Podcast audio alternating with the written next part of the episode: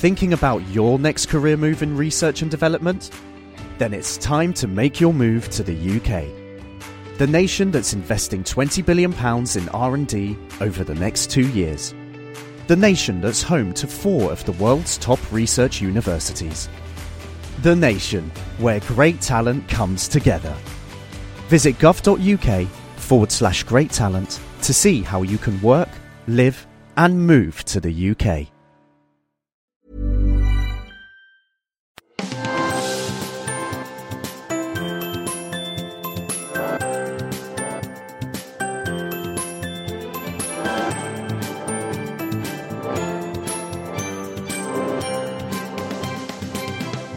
Hello and welcome to The Naked Scientists in 2014. I'm Chris Smith, and this week we're taking on your science questions.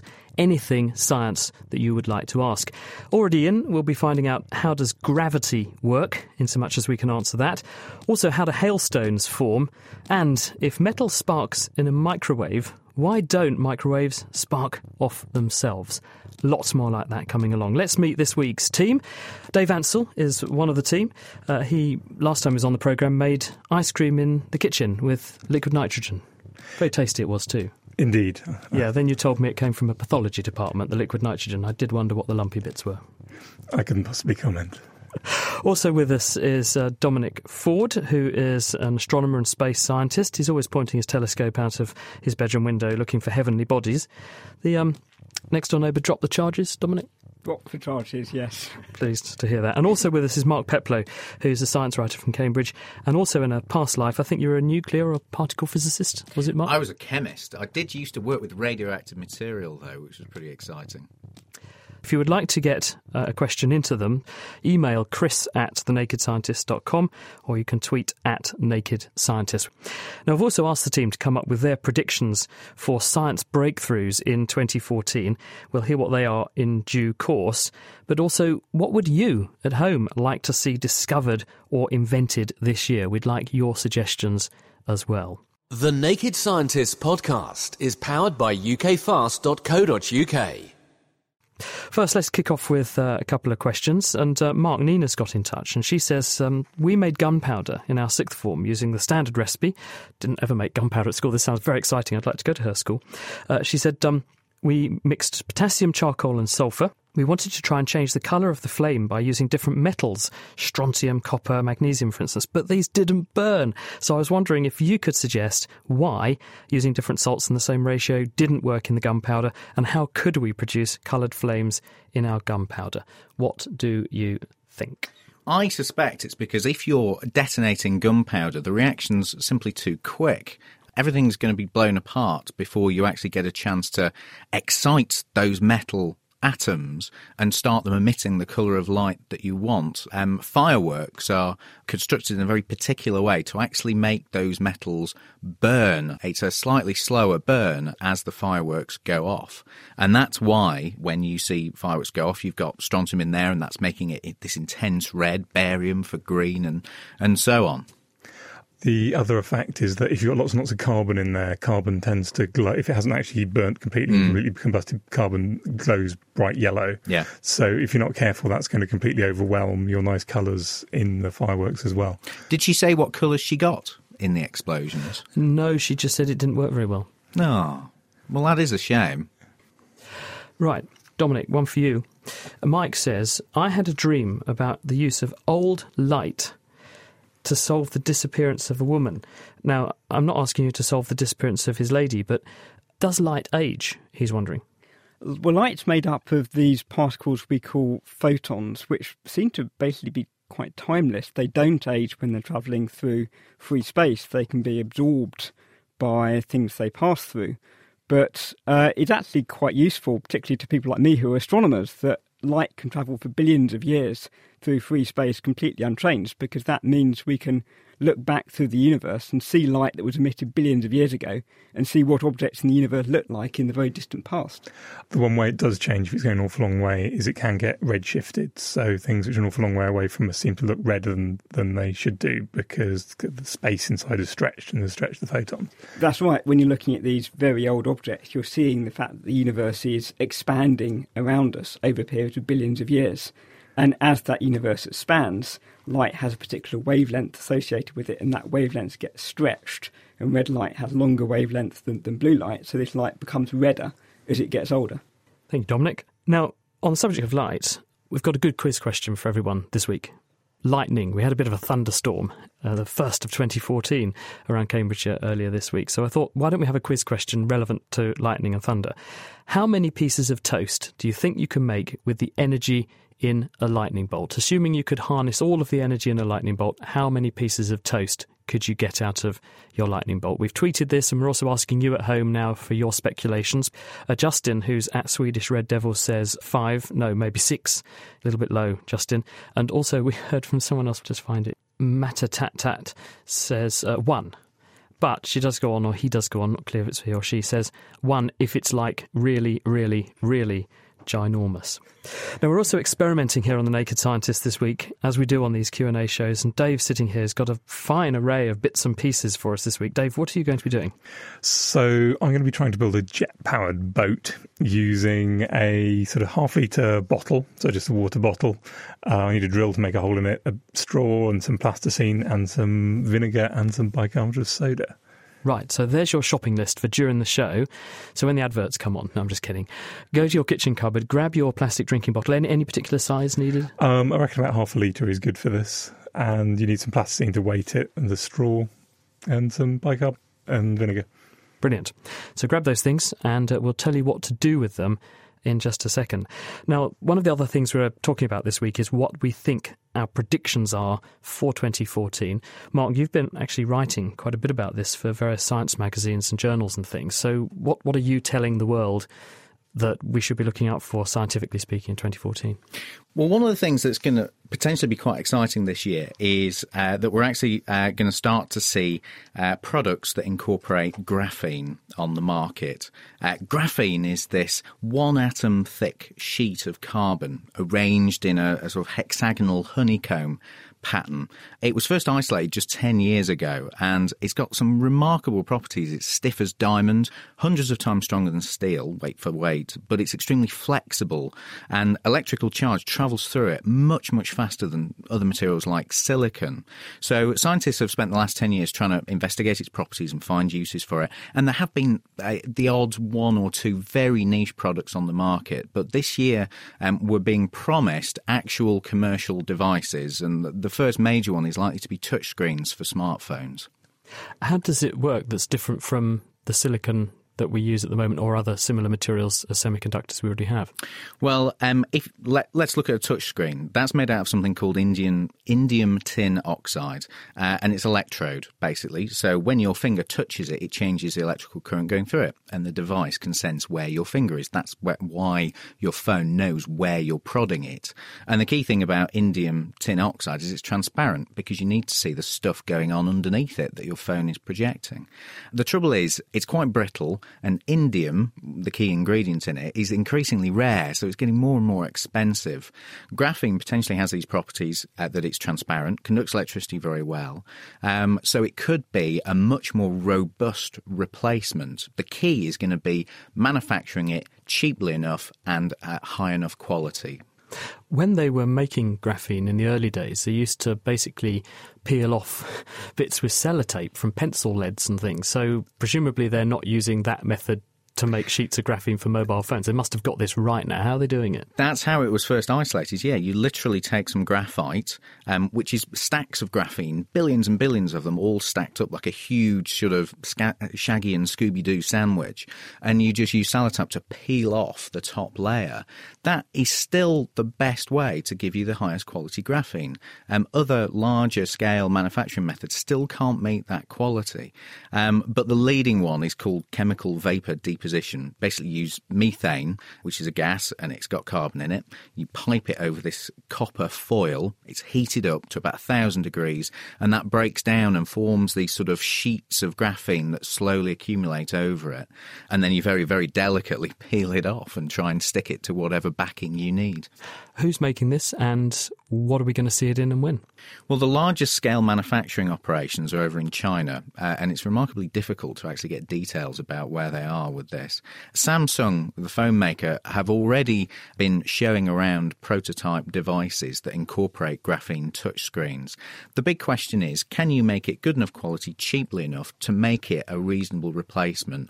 Uh, there's lots of industry watchers saying that the prices are going to come down enough, the manufacturing is going to improve enough that it's going to happen this year. And there's certainly a lot of Chinese companies that are making a lot of this stuff. So we'll just have to wait and see. Brilliant. Mark Peplow's prediction for 2014. Thank you very much, Mark. You're listening to The Naked Scientists. Chris Smith, Dave Ansell, Dominic Ford, and Mark Peplow. We're taking your science questions, any science question on anything. If you want to get in touch, you can email chris at thenakedscientist.com or you can tweet at Naked Scientist. Les is with us. Hello, Les. Hello. What can we do for you? Happy Yeah. New Year, by the way. Oh yeah, and to you, Chris. As a local guy, I'm I'm disabled, using mobility scooter to get around a lot, and um, crossing Christ's Pieces and New Square, especially in Cambridge, vast majority of people seem to walk on the right hand side of the the paved area bits. And um, I was in town a bit earlier, a few days ago, and it was much quieter, you know, and um, everybody walked on their left. And you know, I've noticed this bit about walking on the right for ages, but you know, it just struck me as being more obvious when I see it that bit uh, at that slightly different time of day.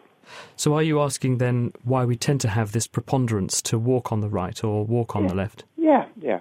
I think there are two aspects to this. I don't know what you guys think, but I mean, for my four penneth, I would say first and foremost that in the same way that fish make a big shoal and they all swim in one sort of direction once someone's shown everyone where to go, I think that an element of this is that once one group of people are doing one thing, people tend to follow. So if everyone happens to be on the left, then more people are going to go on the left than on the right because we do tend to, because we're social animals, copy each other. But also, there is an intrinsic brain bias towards certain parts of the of the of the world we live in in terms of how we attend to it and how we tend to favour it. And Dominic, who's very interested in computing and website design, will know this very well. That anyone who designs websites is told put the most important content where. Dominic. On the left hand side, because people read from left to right, the first thing they see is on the left. Absolutely. So put your most important content at the top and on the left because that's where people visually attend to more. And also, um, for some reason, we think that that part of the brain that's subserving that vision on the left is also more receptive to information being presented in that way. I think there's also a social aspect to walking on the right side of the road because hikers are actually often told to walk on that side because then you've got the traffic driving on the left coming towards you so you can see the car that's about to come very close to you. Whereas if you walk on the left, you can't see the car coming up behind you. Good point. Uh, Les, are you running people down? Is that what it is? Yeah, no, I deliberately go on the on the left just for the hell of it. I yeah, I like think that. well, yeah, You know, if you if you're a racehorse, then horses actually perform much better on races run in one direction than the other, and they tend to have an intrinsic bias for one side over the other. Um, the majority of horses, I think, are right-legged, and so they prefer to run with that leg as their leading leg. And if you run them in the opposite direction, they're at something of a disadvantage. I don't know why they should have that particular bias because we think humans have a side bias because, as Dominic pointed out, there's language in the brain, and we, we think that language um, being on one side of our brain makes that side of the brain dominant, and that might be the reason. But anyway, you stay safe and try not to run too many people over. Thank you very much, Les. yeah, thank you. Bye. Let's talk to Peter. Hello, Peter. Hello, I'm afraid mine is equally bizarre. For, uh, keep fit, I uh, deliver weekly newspapers, so I've got a trolley for doing that. The trolley in question has got no suspension, but it does have fairly broad wheels to take the load. Now, I've noticed that when the trolley is empty, if I'm pulling it along the path, it's actually extremely noisy. It rattles a lot. But if I pull it along the verge adjacent to the path, which is not particularly even and not particularly smooth, but it is at least grassy, the noise drops by probably 20 to 30 decibels. Any idea why, considering the surface really should be considered to be a bit rougher than the surface uh, that's supposedly smooth of the path itself? Dave? I guess this is down to sort of how much energy absorption there is. Because if you're driving over a very, very hard surface, which is a bit rough, then if your wheel drives into a, even over quite a small bump, then the only the only thing that can happen is that the wheel has to get out of the way of that bump, so the trolley's got to move up, and it will actually move up really quite fast because it's got to get over that bump quite quickly, and so it'll get thrown up, and then the trolley will fall back down again and go thump. Uh, especially if it's very light. If there's a lot of weight on there, then the tyres might deflect instead. But when it's very, very light, the trolley's just going to move up and it will bounce and rattle. Whereas if you're on a soft material like grass, then there's two options. Either the trolley can go up or the ground can go down. And if you're lucky, then the ground will go down. And so it shouldn't throw things up and down as fast and it should be a lot quieter. I think you're right. It's about the absorbency because the grass is softer, so it's a more absorbent material. So that means it can absorb that energy as heating up the grass, whereas concrete is very hard. So that's not going to absorb the energy by deforming. It's going to have to All that dissipate that energy by sound. One thing that's quite interesting, my experience, um, I don't know if you've ever driven on dirt roads. Either of you ever driven on a, a dirt road? And um, you get corrugations forming on the road. Have you seen this? Have you seen this, Peter? Um, I can't say I've driven much on dirt roads, but you, what you're basically saying is that in the direction of travel, it's like going across furrows. The, the corrugations. Yes, that that's right. You see these corrugations and you think, where do they come from? And actually, this is the oscillations of the shock absorbers on the vehicles because as the vehicle goes up over a little bump, it, it has a damping effect of the shock absorber. And so it takes hmm. time for the, the car to stop moving. And that oscillation is pretty standard from one vehicle to the next. So it ends up pushing lots of dust into little ridges that slowly build up to make these corrugations in the road. And I thought when I was driving on these in the middle of nowhere in Australia, because if you drive slowly on them, it rattles the car to pieces. And I thought they must be made of rock or stone or something. And in the end, I got out and went over to one of these things and kicked it in frustration because it was slowing me down so much. I was driving so slowly and the car was shaking, and it's just dust. So I thought, well, if I drive really fast, actually, then actually the period of oscillation of my shock absorbers will be out of phase with the people who've gone along here slowly, and therefore I will miss these bumps, and therefore it should be a gentle journey because I'll just be like driving over piles of sand. So I tried it, and instead of going 50 kilometres an hour, I went 70 for a bit, and solved the problem. So you're driving a trolley too slowly, Peter. That's what it is. Go faster. Okay, I should mention that the trolley doesn't have tyres. We're talking solid nylon wheels here, so your explanation would actually uh, fit very well. Um, but yeah, it, it does mean that the supposedly smooth paved surface actually is far from smooth, um, and it wasn't actually concrete. It was um, apparently smooth tarmac. So even that uh, must have sufficient grain to cause quite a lot of vibration. Indeed. Well, thank you very much, Peter. It's very kind of you to, to phone in. Good to Very have you on the programme. interesting answer. Thank you. Cheers. Good to have you with us. We're listening to The Naked Scientists with Chris Smith, with Dave Ansell, Dominic Ford, and Mark Peplow. We're answering your science questions this week. So if you have a question for us, like Peter or Les before him, email chris at thenakedscientist.com or you can tweet at Naked Scientists. Dominic, one for you. Peter Pate wants to know how fast does gravity propagate? So, in other words, how the, the sun's hanging onto the Earth. If the sun went away, all of a sudden, how long would we still feel the gravity? So, yes, gravity is this force that binds everything in the universe together. There's this quite fundamental principle in physics that nothing can travel faster than the speed of light.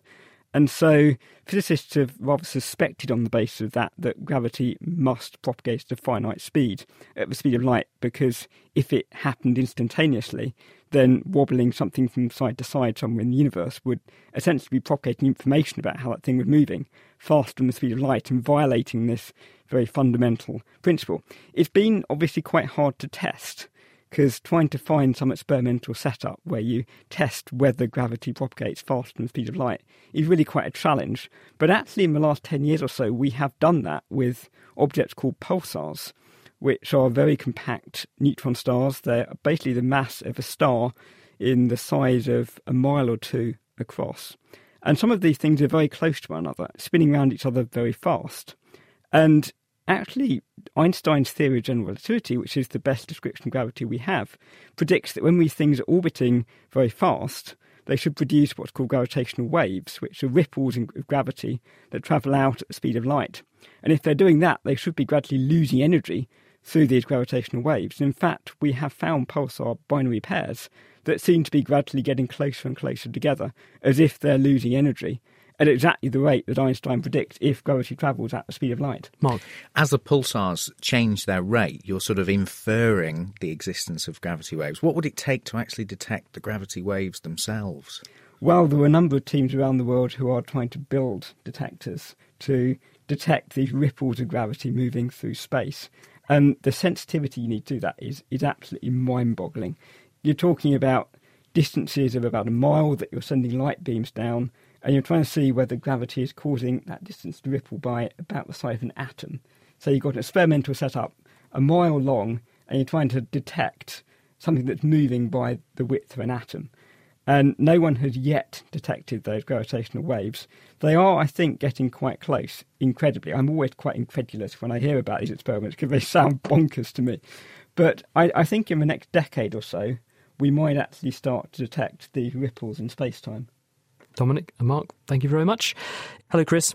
Hello. Hello. So tell us about this chemistry. You were going to give us a contribution to Nina's question at the beginning about making gunpowder that's nice colours.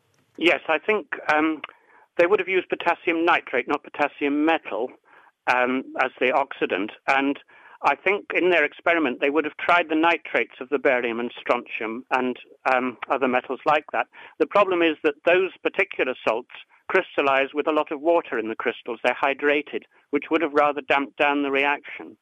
And the firework makers, in fact, normally use chlorates or chlorides because the chlorides are volatile and uh, vaporize in the flame and give the color much more effectively. So I think the problem, though, would have been that these salts were hydrated and this would have damped the reaction down a bit. Super. Thank you very much, Chris. Are you a chemist by profession? I trained in it, but I've never worked in it, but I've studied it for pleasure all my life. And do you make fireworks? Uh, no. Do you try doing anything in practical chemistry at home these days? You get the attention of the police, especially if, like me, you were born in Northern Ireland. They think you're making either drugs or bombs. Oh dear, a friend of mine was making um, some elderflower cordial the other day, and right. uh, so she went to the chemist and said, "Can I have a very large pot of vitamin C, ascorbic yeah. acid? It's white powder, isn't it?" And yeah. the chemist looked at her very suspiciously because they thought she wanted it to cut drugs with. I found exactly the same problem. I tried to get vitamin C for an experiment of my own and was told exactly the same thing. I went to the health food shop and got it there instead. There you go. Chris, great to have you on the programme. Before you go, would you like to speculate how many pieces of toast you can make with the energy in a lightning bolt, which is our quiz question for this week? Oh, 20 million? I don't know. I'm just guessing. Chris in Cambridge says 20 million. But thank you very much for your chemical insights. It's great to have you on the programme. Well, thank you very much. Happy New Year to Happy you Happy New. Year to you, Chris. Bye bye. Uh, Bhavesh, hello.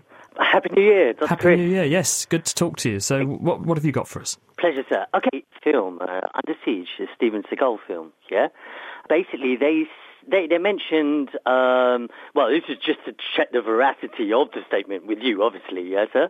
Uh, well, they mentioned how in they understood, uh, physicists understood the mechanisms of nuclear technology after they had perused ancient Indian texts like the Bhagavad Gita, which go back about 5,000 years, I believe, yeah? Uh, very ancient texts, amongst the first, actually, yeah? And um, they mentioned how, yeah, they, they perused the texts and and um, they, they, understood the nuclear physics from reading these texts. Now, uh, um, juxtaposed to that um, question and the answering, um, I found out that an ancient Indian civilization, the Harappans, and um, go about about 5,000 years and made complex cities, built at um, degrees and angles from the monsoons every year and so forth, yeah. And they built them around the time they built the pyramids. Now, they had uh, amongst the first uh, environment and conservation programs that we know in uh, archaeological literature. So they, they obviously knew a thing or two about science, even going back um, in the Neolithic, sir. So, what I mean, how, how good is um, the, the science behind this, or the veracity? You know. Um, well, let's ask Dominic because uh, D- Dominic's in, terribly eager. He's champing at the bit to, to get in here. Dominic, what, what do you think? Certainly, there is quite a lot of interesting science in India, and one of the reasons for that is to do with the legacy of ancient Greece, which actually travelled to India. I think it was through the Persian Empire, and in, in fact, in the sort of first few centuries AD, India was quite a big mathematical centre because ancient Greek knowledge had been largely lost in the West, but it was still flourishing in the East. And it was only, in fact, in, in about the 12th century when it came back to the West. In terms of nuclear physics, I've not heard anything about that. I've certainly heard lots about ancient Greek astronomy being found in texts in India, but I don't think the ancient Greeks ever got anywhere near nuclear physics. Uh, though there was a nuclear reactor, a very, very ancient nuclear reactor, which developed in somewhere in Africa, but this was um, bi- billions of years ago when a load of um, bacteria um, evolved, obviously evolved to collect uranium because it kept them nice and warm. And they, they collected so much that it actually went critical. And there's, you know, if you look in the rocks, you can see the results of a nuclear reactor, you know, a bit from a billion, couple of billion years ago. Um, but it wasn't anything to do with humans. That dubbed a georeactor or something, isn't it? Oh, yeah. So, I, I, don't know the actual name. Th- there are actually bugs living in the Chernobyl nuclear power station. There's a kind of fungus that's evolved to make extra large amounts of melanin, the same stuff that makes our skin black, because it's a, a very uh, electron rich molecule. It's very good at interrupting the kinds of particles that give rise to the radiation that's coming out of the core of that melted down reactor. So the, the fungus is flourishing on the inside of the reactor vessel even even now. So so bugs can tolerate the really quite extreme conditions, can't they? Yeah, I mean, life seems to be able to survive in all sorts of bizarre places.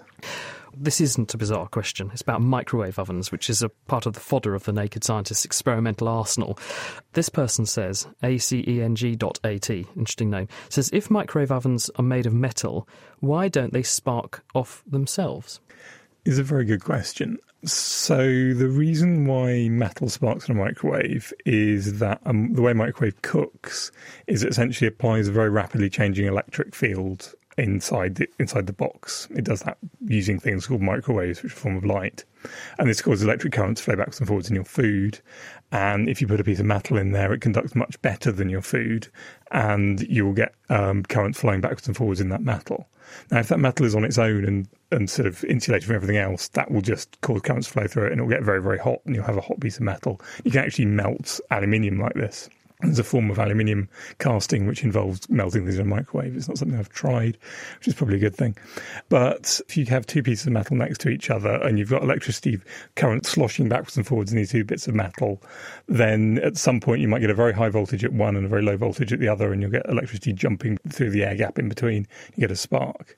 But if it's all one piece of metal, then you don't get any sparks. So if you've got one solid case, which is all one piece of metal, and it's all connected together, and the door has got special connections, so it's all connected together, it'll tend to reflect the microwaves rather than absorbing them, and you don't get any sparks. But you nonetheless will get a current induced in the case of the microwave by the electromagnetic wave of the microwave inside the oven itself, although you're saying it'll largely reflect, so it'll be a small one. So the current, in fact, the current is what is creating the electric fields and magnetic fields, which cause it to reflect. Dave, thank you very much. If you have a question for the Naked Scientists, Chris Smith, that's me, Dave Ansell, Dominic Ford, and Mark Peplow, you can email chris at thenakedscientist.com or you can tweet at Naked Scientists. Dominic, what are your big picks for 2014? Well, I guess for me, the question of what I'm looking forward to in 2014 is actually quite easy because it's a year I've been looking forward to for about a decade. Because back in 2004, the European Space Agency launched this spacecraft called Rosetta, which was going to be the first spacecraft to land on the surface of a comet. This is comet 67P Churyumov-Gerasimenko, which is quite a mouthful. But 10 years ago, when they told us it was going to be 2014 before Rosetta would land on the surface of this comet, of course, it seemed like it was going to be forever away. And now suddenly here we are, 2014. And in fact, in just three weeks' time, on January 20th, they're going to wake up this spacecraft and it's going to start its descent towards this comet, which it should meet in around about May. They're going to burn its thrusters and put it into orbit around this comet. And then there's this really exciting year ahead because in August they are hoping to make a really quite close approach to this comet, see what its surface looks like. They're expecting it to be a snowy sort of surface with some rock in there. They're not quite sure how much rock versus snow they're going to see. And then, all being well in November, they're going to deploy a small landing craft, which is actually going to go down onto the surface of this comet. It's got lots of springs, so it will hopefully have a soft landing on this snowy surface.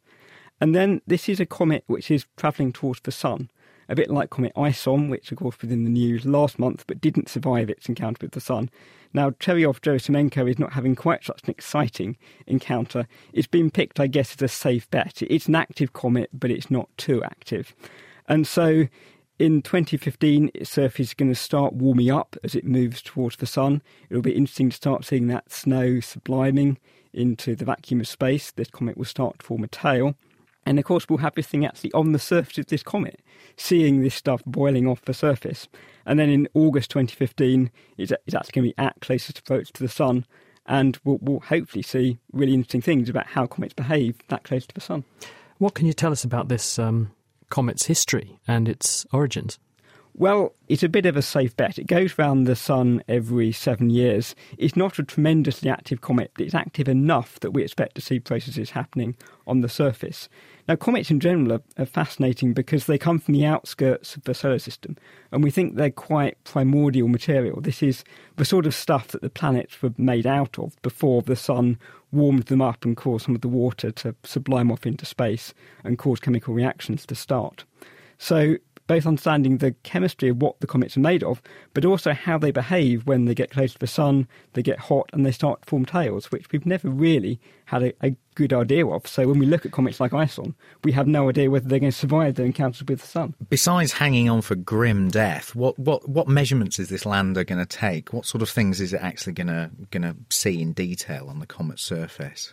I mean, I think one of the most fascinating things for everyone is just going to be the pictures that we see, because hmm. I don't think we have a very good idea what the surface of the comet looks like. But it's also going to be measuring the ions in the, the vicinity of the, the spacecraft and just looking at what chemical species are coming off the surface. Is this pure water? Are there other volatile elements? Are there uh, hydrocarbons like ethane, methane in there? And just finding out what this comet is really made of down mm. there on the surface. It's going to be an interesting year then, isn't it? Absolutely fascinating. I mean, nothing like this has happened before. We've, we've had spacecraft fly past Comet Halley, but flying past is a very different thing from actually being there on the surface and seeing the surface of this incredible object. Mind boggling, isn't it, to think we're actually able to put things on things like comets these days? Thank you, Dominic.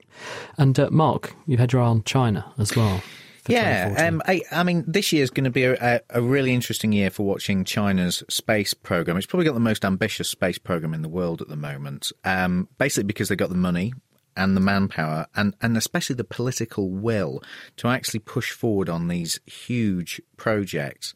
Um, at the moment, of course, we've got the Chinese Jade Rabbit rover um, uh, driving around the moon. It landed in December and it's going to spend um, the next few weeks and possibly months surveying the lunar surface. Um, they say to assess its geological resources, which is uh, obviously raises this this prospect of uh, uh, actually mining on the moon. Although clearly it's not going to do that yet. Um, but over the course of this year, one of the biggest construction projects in the world is going to come towards completion, and that's China's fourth space launch facility. It's on Hainan Island, uh, and it should be operational by the end of the year.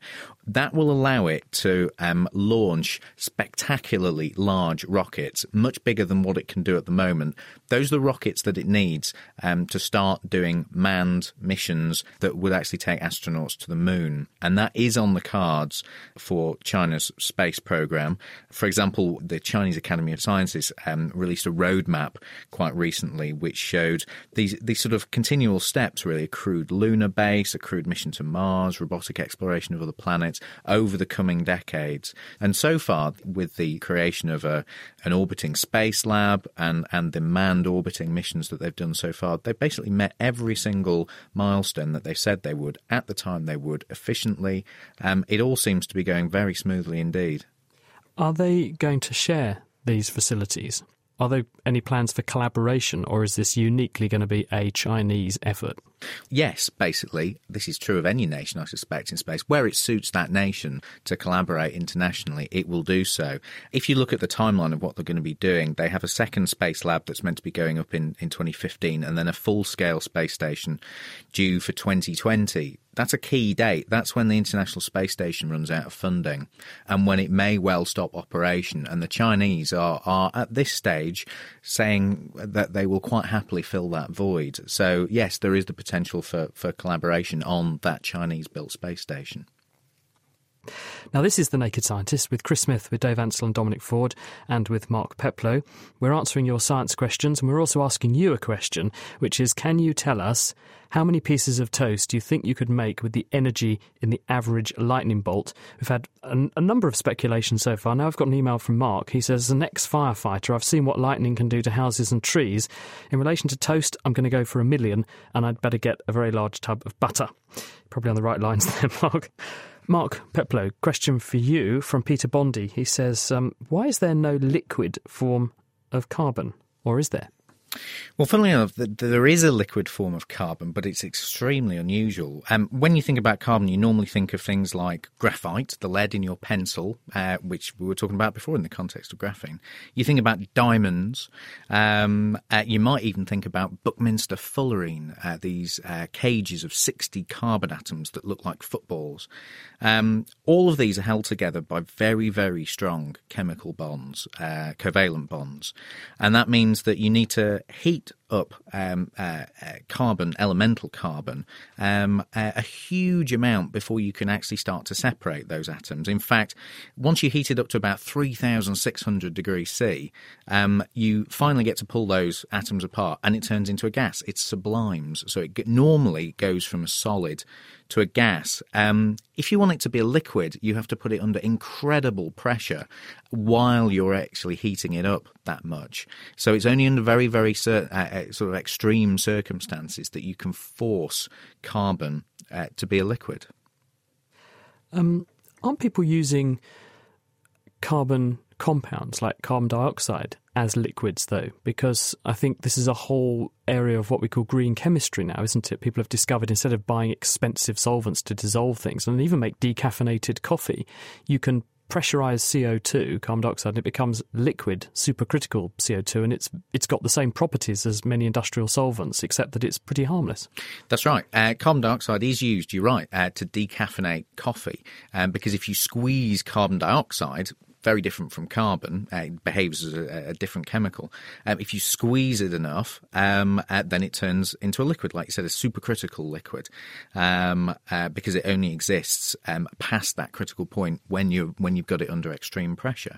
Um, and as a, a, green solvent, it's certainly a lot better to work with than what they used before, which was a I can't remember which chlorinated solvent it was. It might have been dichloromethane or chloroform or something like that, but filthy stuff, a real pain to dispose of. And if you're exposed to it as a worker, um, it's going to make a right mess of your lungs. So uh, carbon dioxide is just a lot easier to work with because, of course, when you're finished with it, in theory, you can just release it to the atmosphere. Sounds good. I've heard from Ed, who says he reckons the 100,000 mark is the right sort of number for the toast. We'll find out towards the end of the programme if you're on the right lines, Ed. Now, I don't know if you guys saw the uh, news just ahead of Christmas. Time magazine had a reporter who said that they got a phone call from this lady who was trying to sell some health insurance. Did did you catch up with this, any of you guys? And um, this person became a bit suspicious of the caller because he said it sounded a little bit robotic. So they decided, having got the phone number for this lady who said her name was Samantha, to ring her back. And in the end, the whole office at Time were ringing this lady to, to try to establish who she was. It, it looks like there are now companies who are actively using robots to try to sell things to you, and they're pretty convincing. I've obtained the soundtrack of one of the conversations, so you'll hear one of their people pressing this person to reveal who she is quite hard, and she puts up quite a good fight actually. Hello, how are you today? Okay, how are you? Good. Well, I'm calling about an online request you once made about health insurance coverage. We work with all major companies and compare all the rates for you. I can get you a quote in about five minutes, okay? Are you a robot? I am a real person. Can you hear me okay? I can hear you just fine, but you sound like a robot. I understand. Can we continue? Sure. Are you currently on Medicare? No. Why are the questions so personal? We received your online application for health insurance, and if you're still looking for affordable health insurance with excellent coverage, we can give you a free quote. Why should I give my information to you? I understand, but we do work with all carriers, and I can get you a low rate. Getting a quote will only take a minute, okay? You really do sound like a robot.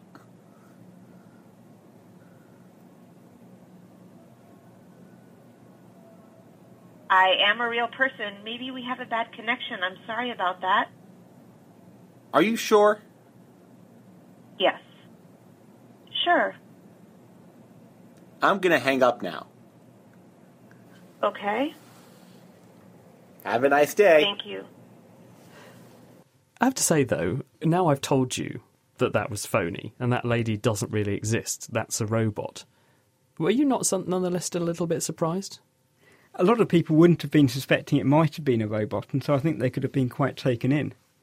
And unless you actually really pushed her, she did actually sound very good. I mean, the intonation sounded quite natural. Quite plausible, wasn't yeah, it? yeah. Um, it's interesting actually when you when you think about by the end of the conversation, it, it's becoming increasingly clear that it, it's not a real person at the end, and you start to think about what what's the factor that's um, making the robot trip up. Is it um, the difficulties with the artificial intelligence of working this out, or is it actually still that voice recognition um, in sort of free-form situations rather than in very sort of controlled? I want to book to see this film on Friday.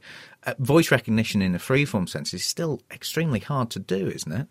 Or I guess in the case of that conversation, the robot may have been very good at having the particular conversation it had been programmed to have, Mm. but it was out of its depth in that conversation Mm. because it was being asked questions it wasn't used to facing. I nonetheless am quite surprised that we've got this level of technology being applied to marketing.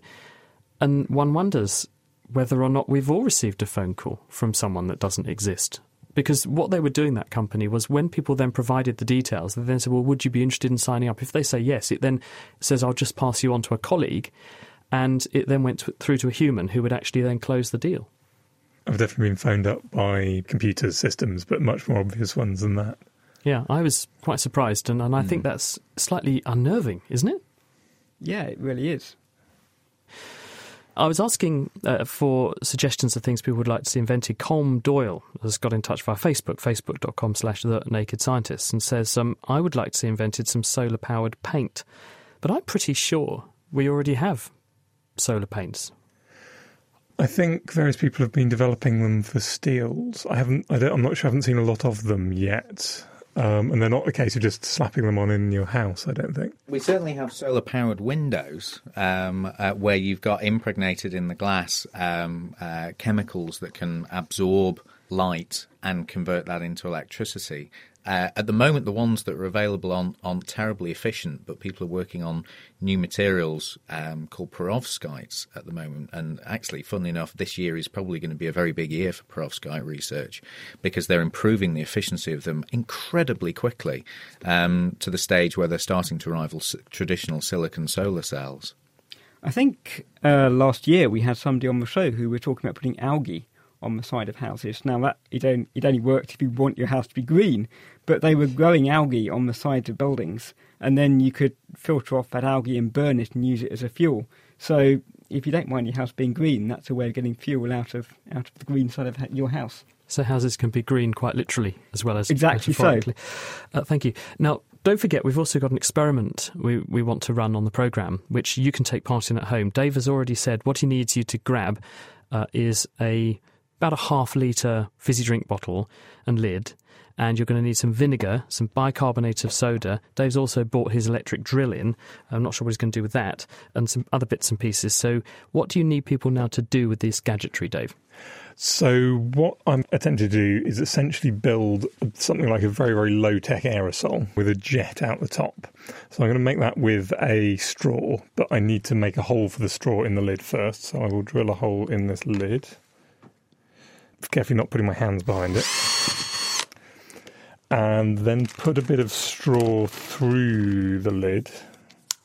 So this is just a, a now a drinking bottle with the plastic lid as a hole in the centre of it, drinking straw threaded through, and what are you doing now? You're putting plasticine or something. So now I want to try and seal that so everything comes out through the straw and not around the edge. So I'm going to put some plasticine on the outside and on the inside. Obviously not blocking up the hole. Not blocking up the hole, but round the edge, a bit like kind of sealing it in, like bathroom sealant. And then I'd trim off that straw. I'm going to use one I made earlier because I know that one works. Okay, so what we've got is a bottle with a lid and a straw, about an inch of straw projecting through the lid. Yeah. Then what we don't want is the end with the straw st- sticking up. So I've put some extra plasticine around near the lid of the bottle just to weight that down. So This is actually on the neck, neck of the bottle where you're going to screw the lid on. You've So got extra weighting. Is seven or that to tip the of- bottle? just to tip the ba- bottle up Right. because otherwise if if it go if it, the nose end if the other end ends up too low then you just get gas coming out rather than water which is what we want for our jet Right. um, I'm going to add some a bit of water um, just to act as just to dilute it down, and a load of vinegar into here. Right, so we're putting in some, just uh, not not malt vinegar, just using clear. Uh, I'm- I'm- it doesn't matter. Recipe is not not really not particularly specific. I'm going to fill this up sort of a third half full of vinegar and water, Okay. maybe about half and half water, maybe a bit more, maybe about th- um, two thirds water.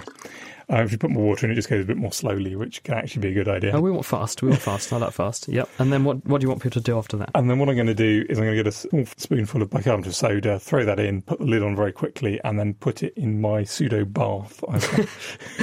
Yes, you've got a. Well, it looks like the kitchen sink has come into the studio. We've got a plastic bowl full of water over here. So yeah, this is best done in a bath. So I've, I've brought a big tray of water, which I'm going to put it in, and make sure that the neck of the bottle is lower, and then leave it to react and see what happens. So have a go and tell us what you what you get, and if your jet powered boat is a success. We've heard from Full Circle Man, that's Bavesh, and he says I reckon 100 million pieces of toast. Gosh, there's an answer. Thank you very much, Bavesh. Now there was another question here which I thought was quite fun for Dominic, and just grab it. This one has come in from Peter Conway, who says, Why are there two high tides a day? If tides are caused by the gravity of the moon, why is there a high tide on the side of the Earth furthest away from the moon, as well as on the side closest to us? Well, tides certainly are caused by the gravity of the moon, which is always pulling the Earth uh, very gently towards the moon. Now, the side of the Earth which is faced directly towards the moon is slightly closer to the moon than the middle of the Earth. And that means it feels a slightly stronger pull because gravity decreases with distance from the moon. And so that's being pulled more strongly towards the moon. And so you can understand why you get a high tide there because water is being pulled there more strongly towards the moon. Now, on the far side, the pull towards the moon is weaker than anywhere else on the Earth, just because it's further away from the moon. And that means the moon is pulling down on that water on the far side less strongly than elsewhere. And so it rises up away from the moon in the opposite direction from the moon to form this second high tide. So you've got two, one on either opposite side of the, the Earth. And as the planet turns, it's turning through both of, both of those bulges of water. So you get high tide number one, then it takes 12 hours to get round to the other side, which is half a rotation, half a day. And there's the second bulge, second high tide. Exactly so. Those two bulges stay in the same place in space, more or less, on, on the line through the Earth to, to the Moon. And the Earth is rotating once every 24 hours, so we move through one of those two bulges every 12 hours, as you say. And just very briefly, Dominic, the difference between a spring and a neap tide, how does that happen and why? Oh, now the sun also produces tides. They're about half the uh, strength of the lunar tides. And so that, that's another signal on top of the, the lunar tides. And sometimes the, the sun and, and moon tides coincide, and sometimes they don't. They coincide at full moon and new moon, and then you have tides which can be 30 40% higher than at other times of the month when the moon and the, the sun are 90 degrees apart in the sky, when you have what are called neap tides, which are much lower. Super, Dominic. Thank you very much. Dave, what have you had your eye on as something likely to happen in 2014? It's something which is gently building up and it's starting to get momentum. And that's actually the price of renewable energy, particularly solar power. For a long time, it's always been thought of as a really expensive form of power, and everyone's having to put big subsidies on it. And that means that all the power companies can actually control it because if you if you're getting too much of it, you can cut the subsidy, and it all makes sense. But what's starting to happen, especially in sunny countries, I think at the moment, is sort of in Arizona, in Hawaii, places like that already, it's actually cheaper to put up solar panels and make your own electricity than it is to buy electricity off the electricity company. And that all of a sudden does all sorts of scary things to electricity grids because why wouldn't you? If you live there, it makes sense chuck up some solar panels. You don't use any power during the day. And this actually is great for the global warming, but the electricity companies are going to be having a nightmare because they're set up for producing all the power. But if all of a sudden they don't need to produce any power when it's sunny, they need to suddenly completely redesign their systems, and it all gets very, very interesting. Doesn't that just mean that they have to think dynamically about A, how they make their power more turn on and offable? Excuse the horrible phrase, but you know what I mean. And also, what about power storage? Because we've not really got much investment, either currently or, or previously, in mechanisms to store energy. We're very good at getting rid of it. We're very good at not producing it. We're very good at overproducing it. But when we do overproduce it, we just make energy cheap for people, so then encouraging them to use it. Why don't we invest more in storage systems? I mean, it's a big problem. It's a very, very difficult problem. I mean, you can pump water up hills, but you actually run out of hills quite quickly, especially in a country like Britain. So, I mean, there are all sorts of people who are maybe ways of storing it in, in very, very large batteries or in pumping heat from one place to another. But this does suddenly become a very, very important technology when you get all this cheap solar power and it's getting cheaper. Do you think the problem will go away to a certain extent when we get better at harnessing hydrogen as a means of storing energy? Because hydrogen is obviously an ideal source because you merge it with oxygen, you make water, and then you reverse that equation and make oxygen again and get your hydrogen back. So it's a, a really good fuel because it's clean but eminently usable. But but the danger at the moment has put people off. And the other thing is the efficiency of the process. Unless you use very expensive catalysts like platinum, you end up losing a lot of the power in turning water into hydrogen and then um, turning it back again. And so, in fact, it's mostly they make hydrogen these days by breaking natural gas, gas rather than breaking down water, which is how you'd like them to do it. Now, you opened by saying this is more something to have your eye on for the year ahead. So, are you saying then that your prediction for 2014 scientifically is, a, is an increase in renewable supply, but also a problem brought yeah, about by that? It's already kicking in places like um, Arizona and Spain are starting to charge people if they've got solar panels on their roof, which seems crazy after what everybody's been encouraging them to put them on there. I think it's going to start picking up, and solar panels are probably going to keep getting cheaper, but that's going to start to make life interesting for power companies. We've had an email come in from Amos who wants to know what causes hail. Well, hail is effectively frozen rain. And when water rises in the atmosphere on what are called updrafts, so when air is warmer and less dense, it tends to rise upwards into the sky. It will coalesce as droplets in clouds. And if those droplets fall because the draft of air rising is not strong enough to hold them up against the pull downwards of gravity, then they'll fall down a bit. But then, if another updraft comes along and pushes them back up again and they go through more cold air, then because they're already a droplet, they can get frozen in the cloud, then they come down again and go back up again. And as they're doing that, they can continuously meet more damp air, which will freeze onto the surface, which is your hailstone. And normally, what happens is that that falls out of the cloud, gets down towards the Earth's surface and falls through air that's warm, and so it melts and it falls as rain. But if the air is already very cold on the way down, the ice doesn't melt on the way down, so it just falls as, as a solid frozen, what we call hydrometeor, an ice crystal on the way down. Now let's carry on talking about water, because Dave's poised. Tell you're excited about this one. So you've built your boat, you've got your half litre drink bottle, and it's full of vinegar and uh, water, and we've modified the lid to make a jet motor, and you're going to dump in the bicarb. Here we go. So I'm going to dump the bicarb in now. I'm going to put the lid on very quickly, and then I'm going to put it in the bath. Oh, cool. Apart from making no sound, which is not great for radio, um, it, it is actually whooshing around. I'm quite impressed. And it leaves quite an exciting trail behind it as well as the stuff is jetting out of the straw. So what's happening is that as the bicarbonate re- reacts with the vinegar, it produces lots of carbon dioxide gas. That expands and that pushes the water and vinegar out back through the straw, and you've essentially made a little rocket or a jet which pushes the um, boat round. Are there any stronger acids that you could use that are available as household chemicals? Um, obviously, I'm not suggesting people go out and buy concentrated nitric acid to try this. LSD. That's is, there, is, there, is there anything that you can actually get in the home that's that's going to give it a bit more umph? than just vinegar? Um, I don't think you really need to. Right. Um, because I, I, mean, you can get plenty of pressure there with vinegar right, and bicarbonate okay. soda. I, I, actually diluted that vinegar down by a factor okay. of two or three. My favourite, Dave, was when you made uh, a rocket that was powered by liver and hydrogen peroxide. that was really unpleasant, producing lots of oxygen. I mean, you should explain for people at home the reason why we were doing this. Is you've seen those water rockets when you sort of put the water in a drink bottle, pump it up, and then eventually it blows the bottle neck off of a bung so that the, the water is whooshing out backwards. The bottle accelerates upwards. And so we said, well, how can we optimize this a bit? And we said to Dave, well, you know, hydrogen peroxide breaks down to make oxygen and water, and therefore the oxygen is gas, takes up a lot of space. So, how could we make lots of hydrogen peroxide break down really quickly? So we thought, well, what, what's really good at breaking down hydrogen peroxide? And so we're thinking about this. Thought, well, carrots have got catalase. That's an enzyme that does that. But then someone in the office said, Well, liver is really good at breaking down hydrogen peroxide. So Dave went to the butcher's. What did you buy? Calf liver or something expensive? Possibly sheep, uh, sheep liver, I think it was. Pig's liver or something. Something fairly so how cheap. did you deploy the, Um, the chop- rocket? chopped it up, um, put some hydrogen peroxide in the bottle, chuck the liver in, jam the bung in very tight, and turn upside down, and retired to a safe distance.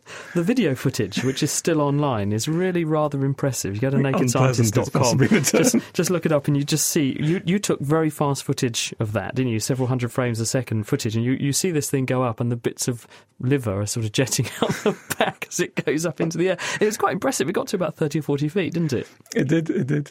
Dominic, um, Laura has got in touch and said, why does water under a vacuum boil at room temperature? Yes, we do tend to think of water as existing as a solid below zero degrees, as a liquid up to 100 degrees, and then boiling to steam. But in fact, those are three different states that water can take at, at any temperature. It's just that energetically it prefers to be in particular states at different temperatures. And so, for example, you can have ice at 4 degrees C, and it will be melting, but it hasn't melted yet, despite being somewhat warmer than the nominal temperature we expect it to melt at. Now, the states that water likes to be in at different temperatures change depending what the pressure is. So those temperatures of 0 degrees C and 100 degrees C are only what you have at, at atmospheric pressure, at the pressure of the air around us. If you take that air away, then because you haven't got the, the pressure of the air pushing in on it, water molecules inside that material will naturally want to be a bit more further spaced apart. And that means they're more likely to want to be a gas or liquid than a solid. And so ice melts and, and water boils to a lower temperature. And so, yes, when you put water in a, in a vessel in a vacuum, then it will boil quite happily at room temperature. It's quite extraordinary to see, actually, when you watch it happen.